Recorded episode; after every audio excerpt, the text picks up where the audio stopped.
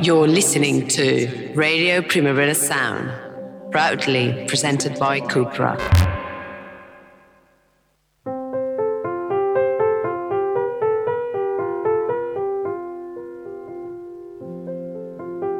Welcome to the Weekly Review, the radio show where the adults try to understand a world that changes really fast by keeping up with pop culture. This week, the youngest one of us three at the table, Mar, wishes to face the divorced male energy that has been manifesting itself all over culture. That somehow means we have to include some thoughts on Kim Kardashian's ex, Ye, who has gone so far as to purchase Parler, a bad copy of Twitter that is known as the alt right platform for freedom of speech, aka the place to go to when you're the shittiest person in the world who really wants to say horrible things without getting cancelled.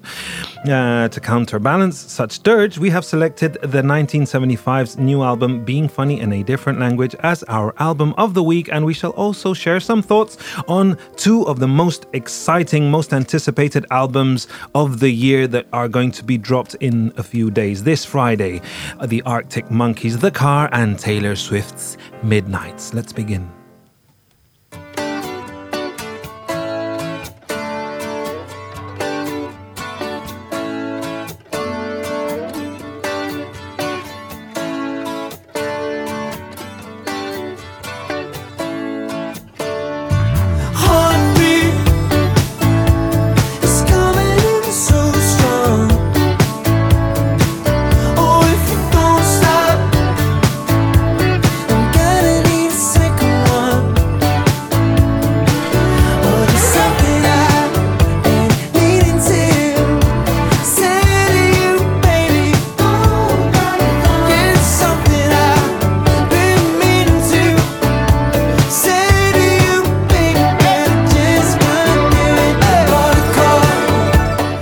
You have not traveled back in time in a DeLorean to 1985. You're actually listening to music made in, in the recent years by the 1975. This is I'm in Love with You, one of the singles of uh, Being Funny in a Foreign Language. Thoughts on this album?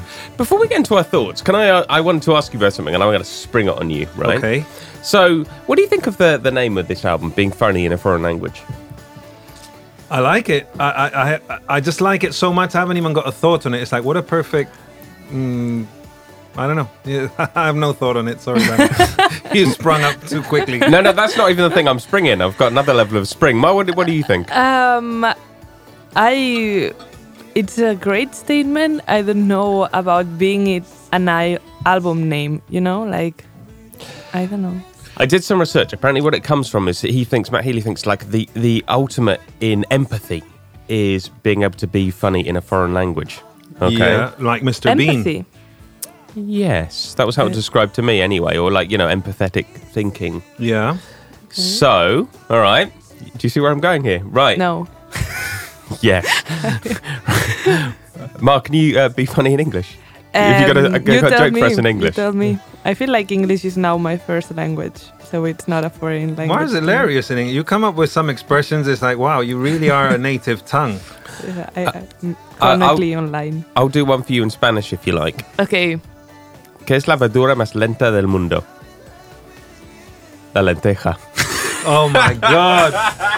I don't think that has anything to do with the language. I think it's just you have kids, Well, so now you have that humor. Well, he came up with one just now. Before what was it? Uh, uh, someone said, uh, "Dame un poquito." Un, what was it? Dame un poquito. No. No, it's like, co- it's like people always say, "Oh, dame un di- dinerito" or yeah, something. for like when you ito is when you add like when you sm- make something small, like pequeñito. When you add ito, just to, for any of our English listeners, British English speaking listeners, continue. Well, so- no. Instead of that, I say, So if I say, um, Ben, can you give me some dinerito? I'll say, "No, I'll give you some dinerazo."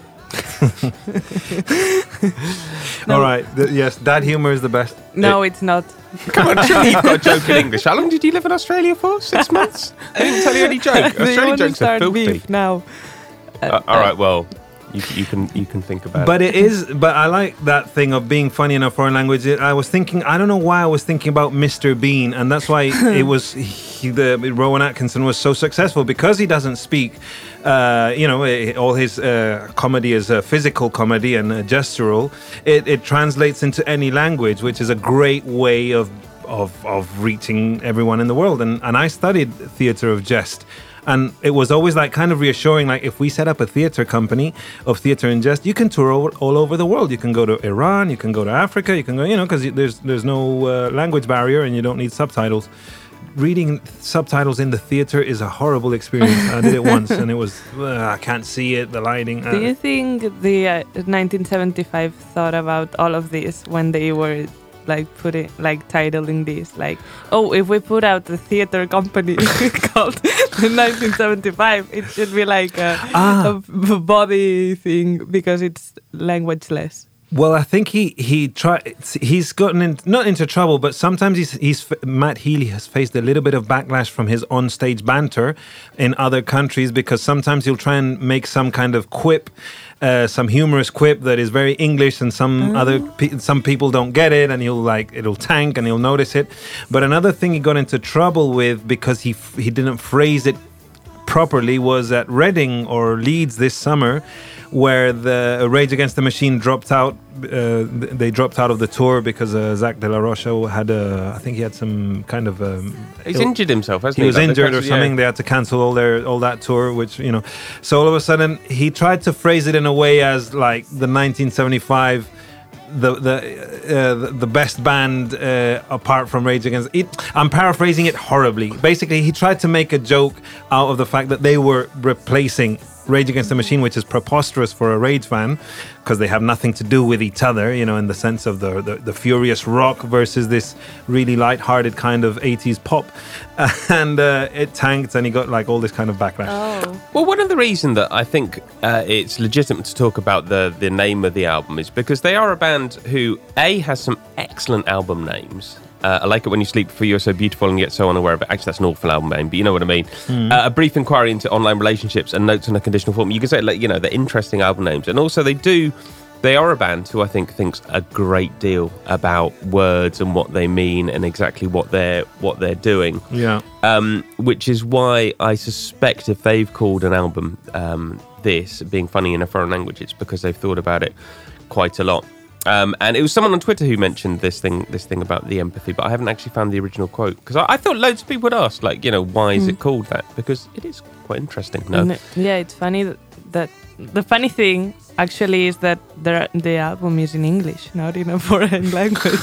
Maybe the, the the joke was there being funny in a foreign language. Not our case but maybe someone else's case. I but would is oh sorry, I would love it. I love it when bands sing in, in a in a language that isn't their own. I'm the thing is I'm struggling to find an example, uh, or it is their own, but maybe it's like a, a parent's language or something. Like when Christina Aguilera would sing in Spanish, or uh, f- damn it, I'm, I'm, my mind is asleep today. I'm trying to think of like a band, like especially a British band singing in like in French or well, something. it's not going to happen because like British people don't speak other languages. we're all, we're all That's dumb, why it's amazing when it is done when when someone does it right. I mean, Alex Turner. He's done a, he's done something in French, hasn't he? Alex Turner. Alex Turner apparently speaks really, and it's and we're talking about Alex Turner from Arctic Monkeys because we're going to talk about it further along. But Alex Turner uh, is very is very good with languages in general. He, it's one of his talents that he's got very good pronunciation, very good German apparently because I think. His one mum's a German teacher. his mother's a German teacher or something like that, and then he spent a summer in Germany or something when he was a kid. So he speaks really surprisingly good German or has really good German pronunciation, very good French pronunciation, and quite reasonably reasonable Spanish apparently, which is why I'm al- I'm always holding my breath for him to release like a bolero, a thing in Spanish, like like like uh one of those like classic boleros from the 50s. With his with his ac- with his Sheffield accent, estoy enamorado de ti, you know that kind of thing. Ooh, señorita, um, Jarvis Cocker, there's someone who's done songs in French. in French, because Yeah. his ex-wife was French and he lived in Paris for many years. I think he still lives half, the spends half his time between Paris and Sheffield because of the kid, of his kids or something. Um, I love all, yeah, yeah. There's going to be a little bit of uh, fofoca, personal lives of our favorite pop stars. Um, anyway, back to the 1975. A, a lot of this album deals with desire. Uh, a- most of the lyrics are like really simple pop song lyrics where it's like. Um, uh, where it's just like I love you, I really, really love you. I was very surprised to find out that he had a thing going with uh, FKA Twigs for a moment. Did he? Yes, Blimey. apparently the song uh, I re- uh, what's it? I'm in love with you is uh, is dedicated to FKA Twigs, um, and it's so and it's funny because it deals with. Uh, a racial kind of thing because uh, hang on, I'm trying to find what my little notes. Uh, the, yeah, yeah, he's he's written a song called "I'm in Love with You," and it's like there's a lyric which goes, "You show me your black girl thing, pretending that I know what it is. I apologize. Uh, I apologize. You meet my eyes." So, according to a Genius annotation, the couple broke up in t- June 2022 due to post-lockdown work commitments. Mm. Uh, she impl- she is implied to be the subject of "I'm in Love with You," with this pre-chorus bringing up a scenario in which uh, in which he wasn't really listening while his partner talked about black girl thing. So, according to Matt Healy, he said there were all these things that came up, especially with the political climate over the last two years, that you can only really learn from experience and living together. And I love that he goes into this real detail, right, which you could put in a movie scene. Like, our bathroom was full of specific products for skincare and stuff like that. Things you can't just get at Boots, which is like a Sephora here. So there's a line that goes, You show me your black girl thing, pretending that I know what it is. I wasn't listening. Which came from this moment when she was talking about something that I had no cultural understanding of. And all I was thinking was, I'm in love with you. I thought that was really brilliant. Like, and, and and another thing is like, FKA Twigs, you really like your boyfriend's intense and opinionated, do you? You've gone from Shia LaBeouf to LaBeouf to Matt Healy, which you know Matt Healy is not An abuser. an abuser as far as we know, but he is quite an intense and I'm- I'm- opinionated. I- as far as we know, I don't. Sorry, Seems like, he seems Healy like a nice seems guy. a I very mean, nice you know, guy. let's let's see. Exactly, but he is he he does seem like one of those intense uh, persons who's really uh, a little bit self-obsessed, and he really, uh, from reading interviews about uh, with Matt Healy, he seems to really really want to be liked by everyone. He even asked an interviewer, like some journalist, like, "Do you like me?" At the end of the interview, like he's like really interested in like people's perception of him and stuff, and and uh, yeah, yeah, but uh, but that doesn't mean he might be abusive. No, Jesus. No, I think. Plus, I think another thing is, I didn't know his mother and his pa- his father were like um, actors and and, and well known yeah, people yeah, yeah, in in the the UK. bill. The, what, No, well, and his father was in Auf Wiedersehen, Pet, which Mm. was like a really popular TV show in Britain in the 80s or 90s. 70s. 70s, damn it, 70s. yeah. Auf Wiedersehen, Pet, and his mother was is an actress who was also part of the the the the table of presenters on this show called Loose Women, which is incredibly popular. It's like a morning show with all these um, uh, middle aged women who talk about daily stuff. Uh, so she's like quite a very very well known person in Britain. So I didn't know that about Matt Healy. Yeah. See, this is this is the thing, right? There are so many reasons that I find the 1975 quite interesting, um, and I've got to be honest, not many of them are to do with the music. Like Yeah. I, Me too. you know what I mean? That sounds incredibly harsh. Like, but, but there's like Matt Healy's a fascinating person. He comes from this this this weird background. He had like I believe he had a big heroin addiction at some point and, Yeah. and got over it. And he's very candid about what he says. I find him very interesting. I find the band like I like the way sometimes they just combine everything. They just do use all of these difficult musical influences. You know, like literally anything they find around, which feels kind of very modern for me. Very, like- very millennial. They Yes, are they yeah, are yeah. the most the, the top of the millennial bands, especially from the UK. And in terms of after Arctic Monkeys, what would be the band that defined the two the 2010s? Yeah. I think it has to be the 1975 in pop, in, in pop with made with guitars and a band structure.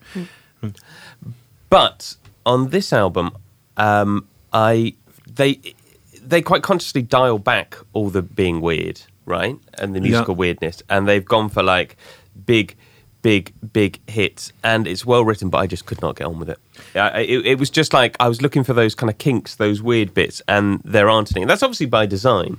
You know, they obviously knew what they were doing. They're obviously like, well, this is what, but it, it just it was too much for me. It's like one song in isolation I could take, but like when you got to about song four, I was like, no, I can't, mm. I can't handle this anymore. Well, it, I mean, if I went back and listened to their previous album, Notes on a Conditional Form, and it and and I've liked it even more now because it's like, wow, they really. It's cool that they were able to be so experimental and have songs that were kind of uh, passages between one song and the next. It was, it's it's quite an enjoyable listen, even though it's very long for today's standards.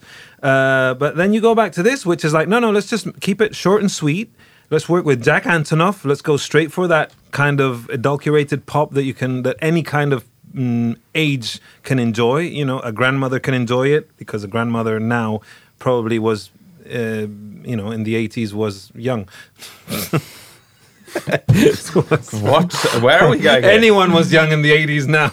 but uh, like, uh, how long was the eighties? Forty years ago, damn it. How long was the 80s? About 10 years long? No, roughly? damn it. I- hold it, my math. Yeah, 40 years ago. Yes, 40 years ago, exactly. So someone who was 80 was was my age in the 80s. So mm, the way I'm enjoying it now, someone who's 80 can also enjoy it because they have a reference point of, oh, this sounds like what I was getting up to when I was, you know, around, well, maybe not in swinging London or whatever, but I was. I I don't know where I'm going with this. Sorry, but yeah, there's a lot of desire on this album. Uh, some of it is, is. there. Some of it is horny on main, uh, as as you would say, and it's cool because they're in their 30s now. You know, the 1975 up until this point were making music in their 20s, but this is the first album that they have made as 30 year olds, and uh, they, it's like look all, all the songs are about i desire you i want to be loved uh, and stuff and uh, there, there's a little there's a there's an interesting one. There, oh there's also a little nod to like the contemporary mm, trend of mediocrity you know? You're make uh, on, on opening track which is called the 1975 he sings you're making an aesthetic out of not doing well and mining all the bits of you you think you can sell. It's a great way of acknowledging the everlasting trend of mediocrity, the uglyism, the shitty rigs fascination, the antidote against corporate slickness. And he gets political with the lyric, uh, You see, I can't sleep because the American dream has been buying up all of my self esteem, while QAnon created a legitimate, legitimate scene. But it was just some bloke in the Philippines. I guess he's alleging, uh, he's uh, referencing bots, no? So uh, it's cool that he's, it's, it's it's an album that speaks about now in certain ways and stuff, and and but then it then he gets all. Are they, again. are they the Arcade Fire it's okay to like? Arcade Fire is not okay to like. Well, there's been a few. You're asking this? Yes, I'm so. I I want to know. I'm. Am I l- missing something? Yes. Oh my there God, there I'm have so into recently been allegations about the lead singer of Arcade Fire, which he strenuously denies. Uh, when?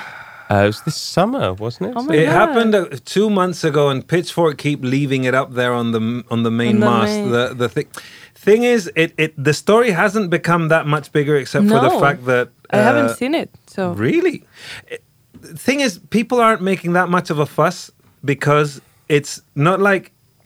Uh, I think it's uh, there's been three or four people who've come who've come forward saying that they have been that their experience with Win Butler was the way I understand it from reading all of it, and and he's he given his side, and the and the the the, the alleged victims have given their their testimonies. Is that he was uh, it's um, it wasn't sexual abuse; it was sexual Miscon- misconduct, sexual misconduct. So it's not like. Basically, they, they described situations where he made them feel uncomfortable by sending texts and pictures and being horny on main. And uh, there was an age difference. You know, this this was happening when he was 34 at and they were in 22 and stuff. So it's it's it's not the harshest of cases. It's just that any that the thing is, Feist, uh, she was supporting them on the European tour. She pulled out of the tour. Beck, who was going to support them on the Amer- North American leg, has pulled out okay. because I- of pressure yeah, and stuff. Okay, okay. And uh, so it's like, okay, but does that mean that we have to cancel the band and the legacy and all those songs? No, it's just like, well, Win is getting a bit of a slap on the wrist, I guess. But they're still, I don't know. They played Madrid the other day. Some friends went and it was full, and and Right. yeah, I don't know. It's, it's that's it's, that's that's the world we live in. But going back But to the yeah, 1975, I don't think they're it- this that they're the Arcade Fire. I think they sound very Arcade Fire on this album. In like the They sound more like pop, right? Like Arcade Fire, they always trying to be more indie. Like I don't know, But but, I like that the 1975 is in this album like full on pop. Like like you said, like Jack Antonoff pop. Yeah. Speaking, hang on, going back to Arcade Fire, who is who was the second Arcade Fire? Remember when every band out of Canada had like between 10 and 15 members, and there would be like violinists and stuff. Well, Broken Social Scene, who are Canadian and they're like, I don't know, who Feist sang and played in as well as was was one of those sort of uh, open door revolving door members. Uh, they performed this week in new york on uh, doing an anniversary uh, tour for their album you forgot it in people 20th 20 year anniversary. And uh, meryl streep came up on stage to sing with uh, Tra- with the other with her friend tracey tracey emin? Tra- What? What? Yes, Meryl and there's Tracey yeah, Emin? yeah. Wait, Tracey? No, Tracey Emin's the artist. Yes. Damn it, Tracey Ullman. Tracey, Ah, right. Yeah, yeah, Tracey yeah. Ullman. Sorry, hell, that makes a bit the more. actress Tracey Ullman, and it's just beautiful. You can see the YouTube footage, like um, the singer from Broken Social Scene. He invites Tracey on to sing, like he does this beautiful introduction to her to sing the the last song on the of the show, and and uh, they're singing, getting into it. It's a long song, and all of a sudden you can see her like calling someone else to come on stage, and all of a sudden this blonde woman comes on stage, and the person filming the video is like, I can't see who it is. Oh my God! It's Meryl Streep, and it's Meryl Streep like having, and she's like videoing, it, as- video selfing the, the whole thing as well. Is she on TikTok, Meryl Streep? Can we find out? Uh, that'll probably be there anyway. So that's like a little nice news that's related to Arcade Fire. Just to, um, yeah. In your absence, Johan, by the way, or maybe when you were there, I can't remember. We we've decided to uh, start comparing albums to breakfast cereals. Yes, yeah, I was were here. Oh, you were together, here. Okay, and I, I I've decided to go all in for this because I find it quite amusing. Okay, so Um, 1975's uh, you the, the, the, uh, being funny in a foreign language as a breakfast. Yeah. Um, it's like a really sugary cereal. Yes. Like, you know, you Like have those- a couple of mouthfuls, you're like, "Oh, this is absolutely lovely. And you do eat it to the end, but at the end, you feel a little bit like, Yeah, you're not Too going much. to eat it the next day, the same Yeah, yeah, breakfast. yeah, yeah. But you enjoyed it. yes, yeah, yeah. Yeah. And you don't put regular milk in; you put chocolate milk in. Oh, Jesus, uh, Johan. Well, Yeah. That's okay, what they- yeah, I, I'll go with it. Yeah. Because it's ultra sweet. This is mm. ultra sweet. It's almost as you say. After a while, it's like this is too much candy. Uh, for uh, like you know when your your tooth even starts to hurt a little bit because you've just had it even gets cold. You know that icing feeling. It's it's almost like that. Yeah, yeah. Those multicolored kind of Yeah, Cheerios that yeah. are full of sugar. oh, and yeah, yeah. That get one. Kids addicted already. God, American cereal, terrible. But at the same time, good. Yeah, exactly. Yeah, but exactly, it hits you. It's like a Pantera Rosa, my favorite of the industrial. There's a there's a there's an industrial pastry, the one that you buy in packets, and it's called the Pink Panther, and uh, it is just one of the guiltiest pleasures because that is just full on cocaine for children. It's it's it's heavily addictive. It's delicious. I want one now. Oh yeah, I, I always have them there, you know, in, in my house, and for, for a moment of weakness. Have either of you two ever been to one of Barcelona's cereal cafes or someone else's? I've seen people going there, but I haven't. But uh, yes. Remember when the two twin brothers, the Scottish twin brothers, opened it in London? The first one, it was a cereal cafe, serial killer. Serial, serial killer. and yeah. there was this uh, even like when there were the there was like riots like uh, in London they were like like um, vandalizing them because they were like the a source of Yeah. gentrification they were like oh, it's because of businesses like this that you're dri- dr- rising the prices and stuff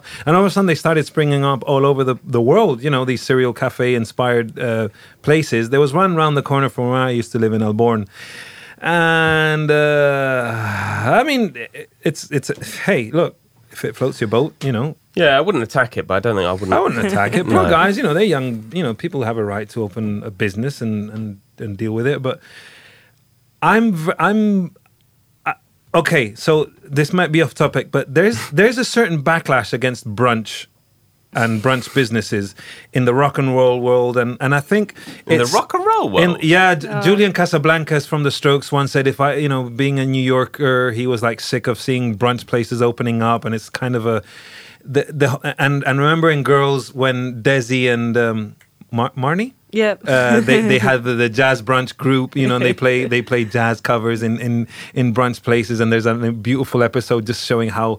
How like you just want to punch everyone in there, but at the same time, it's like people have a right to brunch. My girlfriend is a very, very big brunch enthusiast, and it is true. It saved my ass.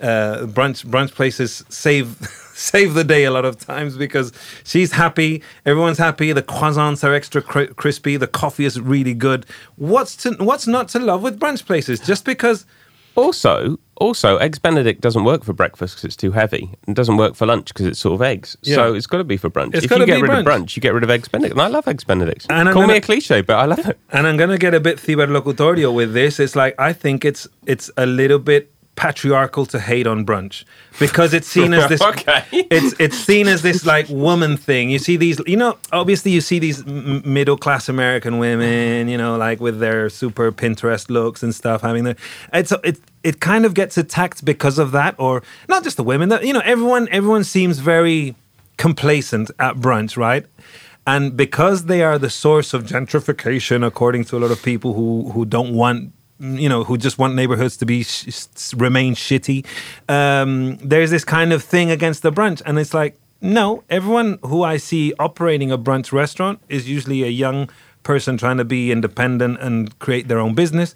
They're creating job opportunities and they're making a lot of people happy. And i was in porto, porto this weekend and it was just amazing how many brunch restaurants there were in in a in a in a block and they all had queues outside. And it's like this can't be a bad thing you know it's it's it's it's driving a kind of an economy. There's one on the corner here from our offices where i went to, i've been twice and they have the most amazing egg sandwich. It's just an egg sandwich and a brioche mm-hmm. with some arugula which is the brunchiest of vegetables of of of of, of leaves arugula.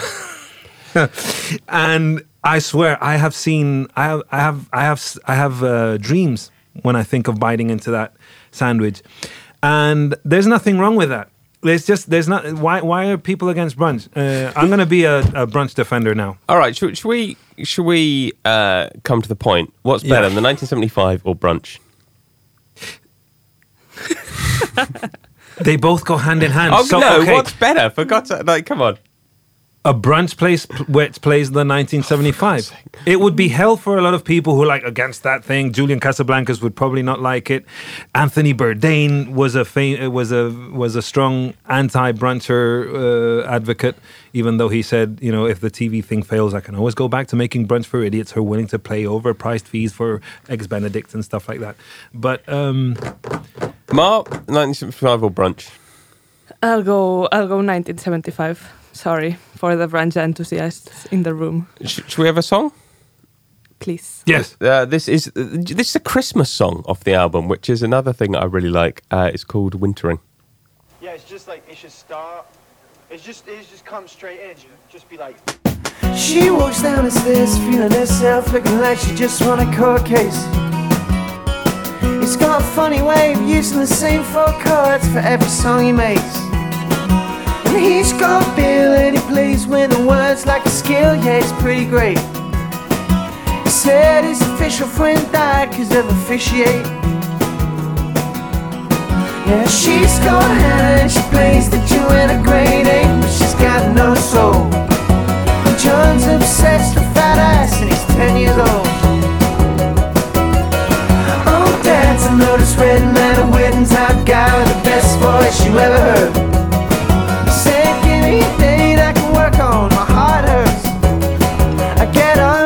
23rd. I'm getting a Paul Simon vibe. In fact, no, I'm getting an Ezra Koenig vibe, who from Vampire Weekend, and they always said that Vampire Weekend were ripping off Paul Simon anyway. So, uh, but yeah, uh, it works. This is very adulterated. This is a brunch song. This is like a song that would be playing in a brunch place, and everyone's like all happy, drinking their espressos and eating their yogurt with granola and, and goji berries. The 1975 album, by the way, I mentioned earlier, is produced by one Jack Antonoff, who has the busiest schedule in music in the music industry. This Friday, we'll see the release of an album he has worked closely on again with a certain great dame of pop music, of pop music, not puff music, Miss Taylor Swift. She releases a follow up to Evermore titled Midnights, which, according to her, is inspired by many sleepless nights, revenge fantasies, and a bit of self hatred. It is also reported that the album shall feature a collaboration between Tay Tay and Lana Del Rey, which has already got me in squiggles of delight. Oh. Um, but in the UK, her chances of reaching that coveted number one spot that I'm sure keeps her awake at night could be thwarted by the release of another of the most awaited albums of the year, the Arctic Monkeys' The Car. And and correct me if I'm wrong, but number ones Rae matter to Ta- Taylor Swift. Don't But does it? Do they matter in the UK for her? I mean, I think What? the Billboard at US, no, the Billboard number one is the one she's got her eyes on. no? Yeah, but like Arctic Monkeys. eh, like- Yeah, no, no, it, she's gonna be number one all over the place. Like, there's no questioning that. No, In the US, Who else is releasing in the US? In the not- Carly Rae Jepsen. But the Beatles could come back from the dead, reunite, put an album the day, the same day Taylor Swift put out an album, and I would for sure like, and I for sure know that Taylor would be number one. Like, Mm. there's no way. We have talked about Taylor Swift way too many times to not know that the Swifties are an insane fan base, and nothing can happen that doesn't make this album number one everywhere. Are the Tay Tay are the, is it as big as the BTS army? Or as- Almost. or as, powerful No, as, not as- as powerful. No, I must Okay. say the only thing that could compete with uh, Taylor, I think it would be BTS or a Rihanna album. So have you Ariana bought? Grande. No, oh, Rihanna, Rihanna. Rihanna, Rihanna, Uh, Rihanna. Rihanna. So, uh, album. Mar, have you bought the uh, the vinyl clock, the Jade Green edition, the Moonstone Blue, the Mahogany edition, the Blue Moon edition, the Jade Green edition CD, the Moonstone Blue edition CD, the Mahogany edition CD, the Moon Blue edition CD, uh, or the cassette? all of them because if you buy all of them you can make a clock like there's different covers behind every vinyl and it makes a clock which Oh. is um, uh, the midnight clock thing and there's a like the thing with taylor that fascinates me is that everything she does is super ugly like her style It's very brunchy.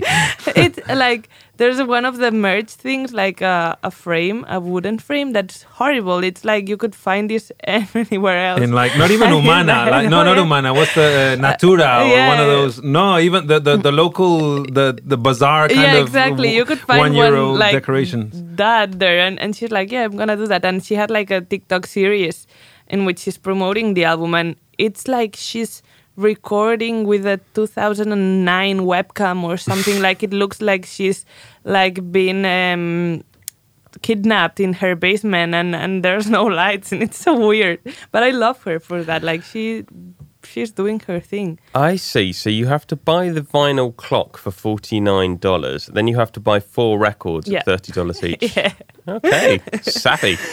girl boss Uh, what, what, do, what do we know about this record? Do we know much? Well, the, yeah, the- Jack Antonoff is co-wrote and co-produced uh, all of the album with her. Lana Del Rey features on, as far as I know, one song. Mm-hmm. As you say, there's all these uh, different editions of vinyl and stuff. Uh, like she's pu- made a lot of um, like promo like all her she called them midnight talks or something like that on um, TikTok, right? on tiktok but they're so cringy and she looks like such a millennial random person from the middle east uh, like in the in the us um in the like middle eastern Mid- mid- uh, Midwest. midwestern um uh, in the US, like she looks like a random person, like kidnapped in a basement, and it makes me like cringe and and not see the promo she's doing. But I'm gonna listen to the album, and I'm a Swifty, but I I feel like sometimes but you that's how look away. That's how savvy she is. She knows that she has to appeal to that pumpkin spice kind of mm, meme, uh, Yeah. Midwestern suburban lady Yeah. uh, daughter. By the way, who, why why has she got a water bottle with the word Samantha on? Is that name? Who who is Samantha? I haven't seen It's like Yes, it's like this one. It's just like the ones that we have. um Chilly's. I haven't like gotten too deep into the rabbit holes yet because I know I will have to do it next week. So I'm like keeping my energy. And she's put out like a. It's like, not hers. Sorry, I'm, I'm, I'm on Universal Music Online's website for some reason. Uh, I've been redirected there, and I'm like Orozco. Why has she got like Antonio for- Orozco? Like, what does Taylor Swift have to do with Antonio Orozco? My hand is blowing. I was like, oh no, it's a Universal store. So Samantha must be Samantha Hudson. Samantha Hudson's on Universal, or is it uh, another Samantha? It doesn't even have a description. Damn it! What am I supposed to? I'm just gonna. Never mind. Sorry. Nah, Yeah. merch. I don't Um, know. I think we have to talk about like. There's no doubt next week we will only talk about this. I'm sorry, the uh, Arctic Yeah. Monkeys. They're, they're No, not- we're gonna have to do a double special. Yeah, we can talk about the album like as album of the week, like oh yeah, musically, oh yeah, Arctic Monkeys. But then we will have to talk about have you listened to this track in this second where she says this word that it matches the other album that blah blah blah blah blah the, blah. the deep Yeah. the, deep investigation definitely you're gonna get at least 15 minutes more to, Why- to tell us all about this Why hasn't she released any songs from it? Oh no, one. Meet Me at Midnight, but that's nine seconds long. Why hasn't she released any songs from it? What's going on? Yeah. Totally. ag- The other. She's crazy. She's the she's She's top- not crazy. She's such she a boss. very much not crazy. I, she's completely insane. No other person could ever like do everything she's done all these years.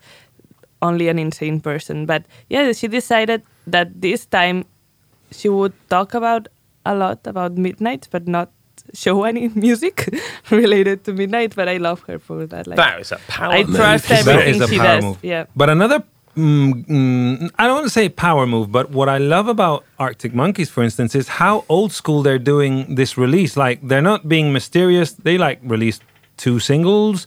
They've played a song, now, yeah, yeah. a, a song that hasn't been officially released, but everyone knows from seeing live and from YouTube clips. Uh, they've done a, a video clip which hasn't even broken the bank. It's not, it's like they've just like had someone filming. In fact, I think it's supposedly directed by Alex Turner, but they probably just had someone filming them while they were at studios and moving around. So it wasn't like they've rented a set. They've got some in, some trendy uh, video clip director or anything. Uh, no, it's like all straightforward. Release date was announced two months ago. Uh, they don't, and it's like, well, they could have just done a Beyonce and just like kept quiet, and all of a sudden just dropped it, and everyone would have been losing their shit over it anyway. But it's like, no, no, no, let's do it the old way. Let, just give one or two interviews or let a few of the music publications uh, talk a little bit about it. The NME had exclusive access to it. They've heard the album. By the way, uh, uh, the, I've discovered reading an article in the NME about the album because they've heard it already.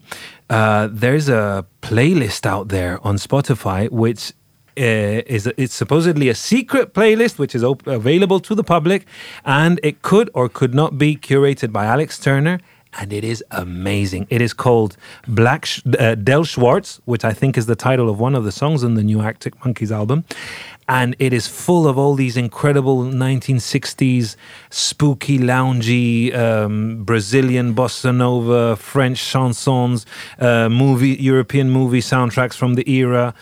It is. um, I mean, I don't know practically any of the artists on the playlist except for like well, Gainsbourg. Gal, Gal, Gal Costa, uh, uh, Os Mutantes, but there's all, Gloria Ann Taylor, but there's all these like Ennio Morricone, obviously, and it's only one hour and uh, an hour and a half long, and it is just gorgeous to listen to on a on a on a on an autumn morning. It's even better than. So if the album is going to sound somewhere like this, I'm on. I'm, I think it's going to be one of my favorite albums of the year. I would quite like to speculate in that we haven't heard any of the Taylor Swift album. Based on the song titles alone, what do you think is going to be the best song? Um, and I would like to make an early uh, vote for Vigilante Shit, track number eight, which she's written all on her own. Thing is, sound wise, I I think it might just be a bit more of a beefed up Evermore in the sense that it might. It's, she's she's done the uh, the the girl alone with her acoustic guitar in the cabin in the woods thing. So I think okay, now she's gonna probably She beef said it up. Pop, uh, pop rock. Pop rock, right? She said it. I don't know what. It's a time for pop rock, just like in 1975. You know, Jack Antonoff is the person to go to for that. It's like, look, just good old classic, old time radio music uh, f- that, that draws from all those influences. Do you I know, guess. Do you know who I feel bad for? Who? Dry Cleaning, who are releasing also releasing their album this Friday.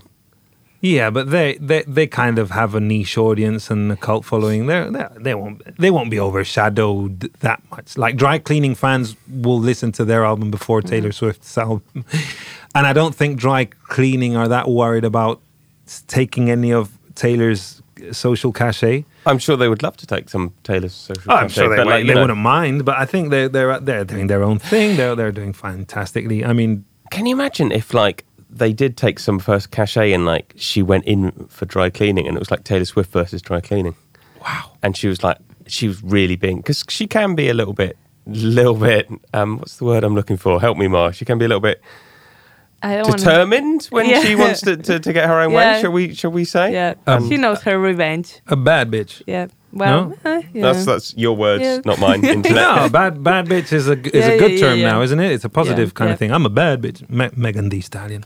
Um, uh, another thing that I oh the- what I know what the, uh, about the Arctic Monkeys is that they've recorded a lot of the album between three studios. They recorded as a band, shall we say, in a beautiful old monastery turned wedding reception event space uh, in Suffolk. Suffolk. They recorded Alex Turner's vocals in uh, the studios outside of Paris which I can't remember. Was it not RAK? Damn it, RAK's in London. Uh, anyway, some famous studios outside of Paris because apparently I only learned today from Ben that he's Alex Turner is now living part time in Paris because he's got a new girlfriend. Uh, uh, a Parisian, and um, and they recorded with strings, all the string sections in RAK Studios in London. So that's a great way of dividing your time. It's Yeah, like, yeah. okay, with the band, let's go to some nice quiet place, like nice and English, you know, where there's a good pub. Let's record there, all the band stuff. Then I'm going to do my vocals in a studio outside of Paris just because I can. Uh, no, the, like going to a studio just to do your vocals. It's just the life, isn't it? When you said earlier you wanted to be out there, I want to be Alex Turner for a week. Just, just a week, God, please. Like, can't they invent that thing or some kind of simulation? That would be a good. That would be a good business. Like, do you want to leave? movie about it, being John Malkovich. Yeah, but yeah, yeah, that, but that was metaphysical. You know, they, they they got into his head through a door. But imagine like you open like a travel agency where you live the life of a celebrity that you follow, right? So you know that that celebrity always has breakfast at certain spot in New York City or whatever. And uh, oh, depending on the budget, oh, you want to go where they go on holiday? Well, they go on holiday to this like, incredible place in in that place in Mexico where all the fancy people go to. I can't remember the name. Tulum? Or no, there's another. There's a secret place where all these fashion people go to, and they do photo shoots. Uh, I'll, I'll remember in a minute. And um, you know, it's yeah, you're like curated tours to live the life of your favorite movie stars or or rock stars and stuff like that. And you know, another well, of my great ideas. there are companies that will sort of arrange for you to be mobbed as well, as Oh, if you're yes. famous. Yeah, which is Oh, really? Yeah, Oh, yeah. like. Oh, that's good. So, like, if you want to give off the impression that you're someone important, Yeah. it's like, oh yeah, just hire these people. Well, it's like the whole thing of like having an entourage walk with you. You know, it's not like an emperor. You know, like all these hip hop artists. The more people you have around you, and especially a filmer. If you have a filmer filming everyone, it's like, yeah, it's like I'm, d- I'm doing a reality. They're doing a reality on me. And it's like, mm, it's, it's nothing. terribly embarrassing. It's terribly Yeah. embarrassing. So, mm-hmm. do you mind sign, signing off your your you know mm-hmm. your rights to appear in this? Pathetic. Should we have an Arctic Monkey song? Have we? Yeah, yeah, because there's no new Taylor Swift song, Mar. It's not because we. Don't we're- worry, we're next week it will be man. a Taylor Swift special. Dry Exactly. cleaning. Poor dry cleaning. for dry cleaning. Uh, this is uh, I Ain't Quite Where I Think I Am by Arctic Monkeys.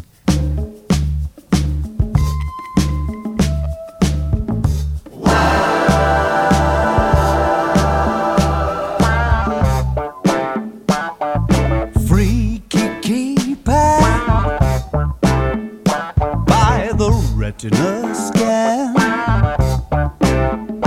I've been given good reason to believe I ain't quite where I think I am, but it's always worth half a blast.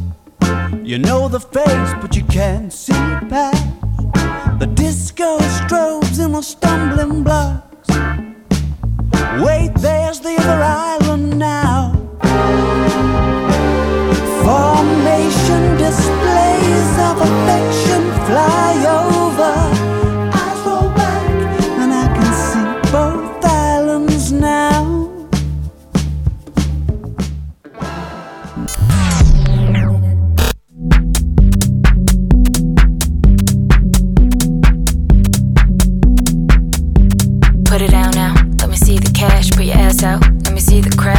World spin. I'ma smoke the stash. I'm a bad bitch. You're a bitch that's bad. I'm a habit. You're a random girl in the bathroom, staring on the windowsill. You work in fashion. You got time to kill. It's a weekend, but you feel weaker still. Watch them clapping. It's another show. Watch them glisten like the underwater girls are leaking. You in the mosh pit swirling. You geeking. It's another world. If a man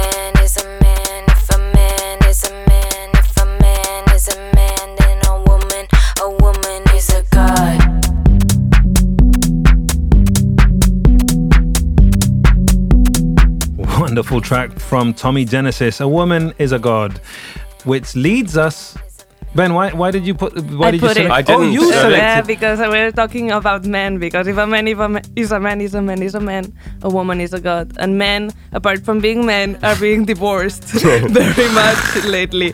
And I think we have to talk about it, especially since you both are men.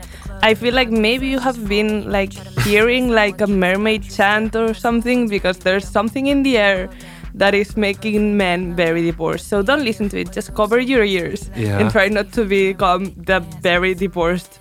Um, like there's like a, a race or something to become the most divorced man ever. So don't fall into the trap. You don't want to be on that race. No, Is divorce in this case a state of mind, or do you actually have to is. be? Right, okay, I, okay. I must say, like, if you want to know more about being divorced, um, Ciberlocutorio, our podcast here in Radio Primavera Sound, were like visionaries in explaining the concept before men themselves knew they were on this race. Yeah. So um, there's a, I think it's called um, Energía de Hombre Divorciado. Yeah. Um, it's everything it. about this energy that that men are feeling. Uh, a lot lately, apparently. is that the one where they interviewed Gaspar Noé? No, but uh, um, Gaspar Noé gave a bit of Gave a bit of a divorce melody, but he, he was laughing in the one I, I saw. Anyway, but yeah, continue. Yeah, Oh so- yeah, the, the one they were talking about uh, Gerard Piqué. yeah, exactly. Iker and uh, Casillas. Iker Yeah, yeah, yeah. Um, so yeah, it's kind of an, an energy. It doesn't have to be. Um, you don't have to be married to have it, but in this case, celebrities are really, really, really like male celebrities are Yeah. really feeling this energy lately because this is a topic I had like the first episode or I don't know when we were recording and we were talking about the Kardashians and I had like okay I am uh, this actual first episode um is related to like talks about Khloé um discovering her partner is having a baby at the same time she's having a baby with another with her mistress like uh, yeah the partner had a mistress and both of Khloé and the mistress were having a baby at the same time Khloé has a has very bad luck with Yeah. her yeah boyfriends or her men, the men she puts yeah, in her life. Okay. unlucky. Um, so I was like, yeah, Tristan Thompson is definitely been fighting for the crown of the most divorced man ever. Um, but then next, then the following week, there were more cases of divorced men trying to be very divorced, and then the following week more. And now I feel like I, I have like a queue of divorced men trying to, to be talked about. Um, so today's the episode that I finally um, addressed the topic of divorced men because not only is Tristan Thompson um, very high at- at the top of the race of becoming the most divorced man ever, but finally um, also Tom Brady is giving very much divorce energy, and he changed his bio from family and football to just football. and he's Lord. looking very bad at in all the pictures, like they, they uh, I don't know that he's been taken like in interviews or stuff. Like he looks very bad, um, and Gisele is doing very good. Um, But he looks bad in the sense of he's being very chuggy and cringy. no, he, he Oh, physically looks bad. He looks like um, consumed by the divorced man energy. Oh like my it's taking away his his spirit. Um, we also had like uh, it's now old news, but Adam Levine had like a lame DMs. Yeah. He sent to Instagram models while her his wife is pregnant. with their third child. Yeah, with the third child. And the DMs were like, maybe if he was like super hot about sexting other girls on Instagram, but it, they were like so cringy. Like, Like how? like, um, I couldn't find it. I- yeah, he, he had like, damn, this body of yours is insane. Oh, I can't believe it. I know it was so cringy. Like, I would kill myself if uh, text like this came out of me. Like, not, I would feel more bad for myself than for my partner. Like, oh my god, I'm so cringy. I can't believe people have discovered I'm cringy. Oh my god! Um, I'm gonna, I, I just want to say something really nasty about No. uh, about about Adam Levine uh, or or rock stars. I think rock stars like Adam Levine, first of all, it- like they they deserve to be shitty and um, no, how, ah, damn it, I'd rehearsed this.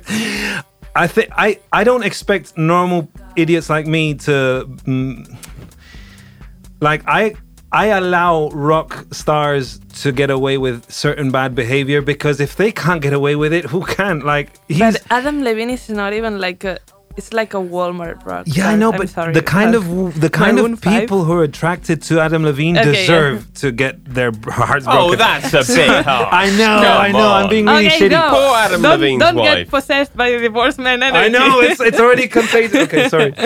Well, I'm, I'm, I'm, I feel like I will run out of time. So uh, there's Sorry. uh, locally there's like Risto Mejide and uh, all these divorced men Oh, that God. have been talked about plenty on Ciberlocutorio. Yeah. We will not talk about the Kanye attention industrial complex because it's at its peak and it will be not talked about. And I would like to talk about the Jason Sudeikis Olivia Wilde drama because there's been more things happening. More. Weird- because a, an ex nanny they had has like released a lot of text and random information about like Jason Sudeikis throwing himself in front of Olivia Wilde's car um, to make her late to see Harry Styles and Olivia Wilde having run Oh. over Jason Sudeikis. But that's a man in love who's trying to like hold on to but his it, it wife. was kind of yeah, yeah. It's n- I'm not saying that Jason Sudeikis has um, divorce male energy, but Ooh, it, it- it kind of relates to the topic, and it was a, it's been talked about a lot.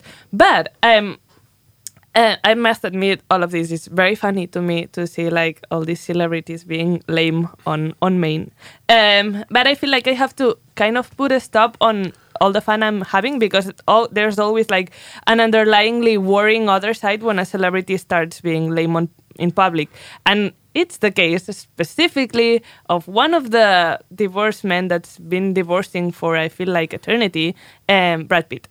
He's doing everything in his control and even the things that are not in his control. And i mean everything like uh, you will see. Um, so that we don't pay attention to the negative headlines that have been appearing um, after the his the longest run divorce in history Yeah. gets keeps getting complicated.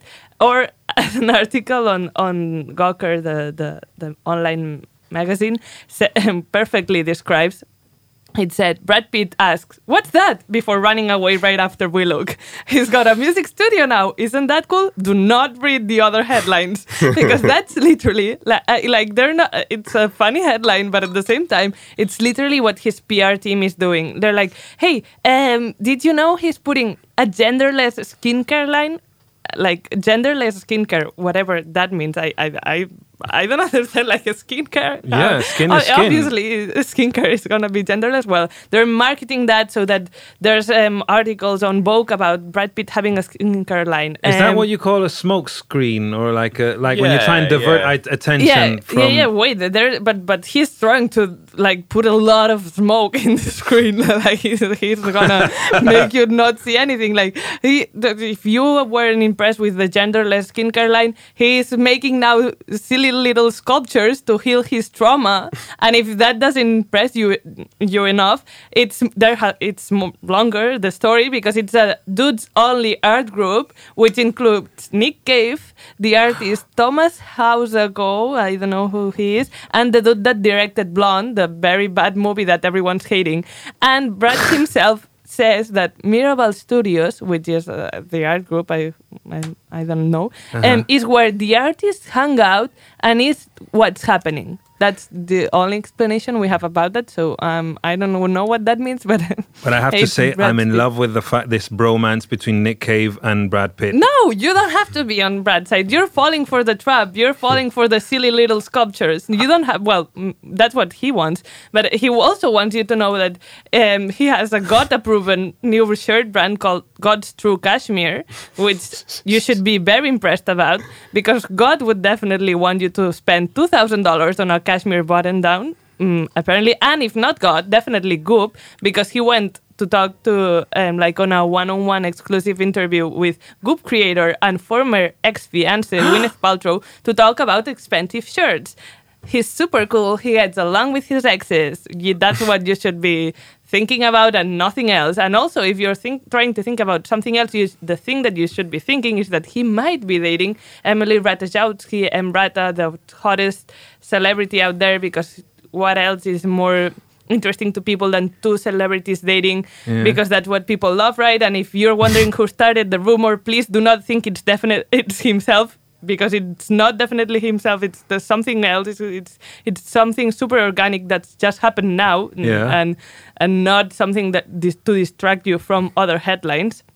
And if you're not distracted enough, he also has a cover on Billboard, Billboard, the, the music magazine, talking about how he now has a music studio also Yeah. that he renovated on the grounds of his winery. This is super interesting and not mildly boring information about I Pitt. love that information. You're Stop totally falling, falling for, for the it. first trap. And and yeah, yeah, yeah. Basically, he's a Renaissance man. He can do everything. Obviously, he can do acting, and he's been doing Hollywood stuff forever. So obviously, he's making more what he movies. does. That's what he does. And what is he doing? Doing movies about what? Uh, And what's better than doing movies about abused women? Because we want to talk about sexual assault, like making a movie called Women Talking. And she said about the Harvey Weinstein incident, that Yeah. Me Too movement, that he definitely didn't support at the same time. But please, let's n- not think about the irony of him making movies and producing movies about women being abused. Please don't look at the irony that that is. Especially don't look at those headlines that talk about the uh, now public FBI report on the incident that happened on 2016 on a private jet plane Yeah. with um, With his uh, kids. With his kids and, and uh, detailed abuse against Angelina Jolie and, and the kids um, over uh, that's a lawsuit that's been reopened over a, a French winery that the Angelina wants to sell her part on and Brad is very bitter about and, and is make, trying to make Angelina look bad and at the same time gain the public symp- keep the public sympathy by, by having all these insane PR moves that I just listed like I cannot believe there's like a thousand things he's been doing just so that we don't look that he's an abusive bitter and that he is like uh, Uh, allegedly, allegedly, harsh. allegedly, allegedly, yeah, allegedly, allegedly. He- please, don't, please don't any make uh, any parent who hears of a parent losing their shit on a mid-flight with five kids 54 pages of very detailed abuse over Alleged abuse. alleged abuse. because apparently he was a bit under the effects of alcohol, which Yeah. is why he had to go to Alcoholics Anonymous and no, Well, and his yeah. mo- marijuana mood swings. And the thing that worries me is that um, we're in front of another case in a very recent, when it has been very recent, the, the Amber Heard versus Johnny Depp case, in which the internet went full on, we hate women. And in this case, it's like, we hate women again because this quirky fun dude that makes clay sculptures and has a skincare line and has a very expensive t shirts cannot be that bad. Look, he's making a movie about um, women abuse. How can he be an abuser? Like, it's just the other, the same tale repeating itself and in a very short space of time. Like, let, but there's a very part, uh, there's a very important information that I'm skipping, which is that um, the PR team that's handling um, Brad Pitt's case is the same that Johnny Depp's uh, case. So Handled all Johnny these, Depp's yeah, case. that handled Yeah. All so, the uh, so drama. are you getting to the point that he's trying to cover up something big that hasn't No, been? he doesn't want you to talk about how he is a potential bad person and he did bad stuff. He lost his shit once on an airplane. It's very stressful but- flying with kids. Okay, but That's he doesn't want thing, people like, having a debate over okay, why um like this has happened, um why hasn't things been done um I don't know. He doesn't like there should be the chance of it being talked about no not him trying to overshadow like the fact that this happened and that maybe this could open a conversation and then if he wants to be talked about so much then come like go to GQ and all these male magazines Yeah. that he goes to and and talk about the abuse and maybe talk about um how you didn't know or or like i don't know But he kind of it- did back in when, when when the whole Angelina split. You know, it was very publicized. Uh, the the whole thing of how he lost his temper and how that's why that was the reason, main reason why she was getting divorced from him. And he he went to Alco- Alcoholics Anonymous. He quit drinking. He quit smoking marijuana. I don't know if he still quit this marijuana. If he's hanging out with Nick Cave and all these artists. I don't know. I I I read um, and the the the person that wrote this article on Gawker, who's called Ali Jones, I think write it perfectly because it feels like it's a formula that uh, repeats itself over these last six years that the divorce has been happening, in which um, Jolie may, uh, Angelina Jolie makes a claim about Brad Pitt in court. Brad Pitt res- re- um, responds by questioning her motives in the tabloids and perhaps sitting with a sympa- sympathetic interview with a men's magazine. Then Angelina Jolie will show up in a public some in the public like some red carpet or something with the kids, underlying the fact that she is the primary parent, which sends Pitt's sources running back to TMZ against to bitch about how Jolie has poisoned the kids against him, which is like, it's the same thing. I'm super tired about this. Like, I will only allow divorced men to do cringy stuff, but not like surpass like a big line, which is very bad. And Brad Pitt is doing that. And that's all we have time for. We've uh, well, thank you so much, Mar. Uh, I, I have to say, I'm not ready to live in a world without Brad Pitt. Not yet. Without You Brad have or without totally Leo. fall for the Brad Pitt. I'm not ready to get I, divorced I with, am. I am. I, I, I, I stand by Brad and Leo forever, and I'm. s- I just can't help it. They have to do something really, really, really, really bad for me to like not go back to watching their movies. so I can't help it. Uh, but.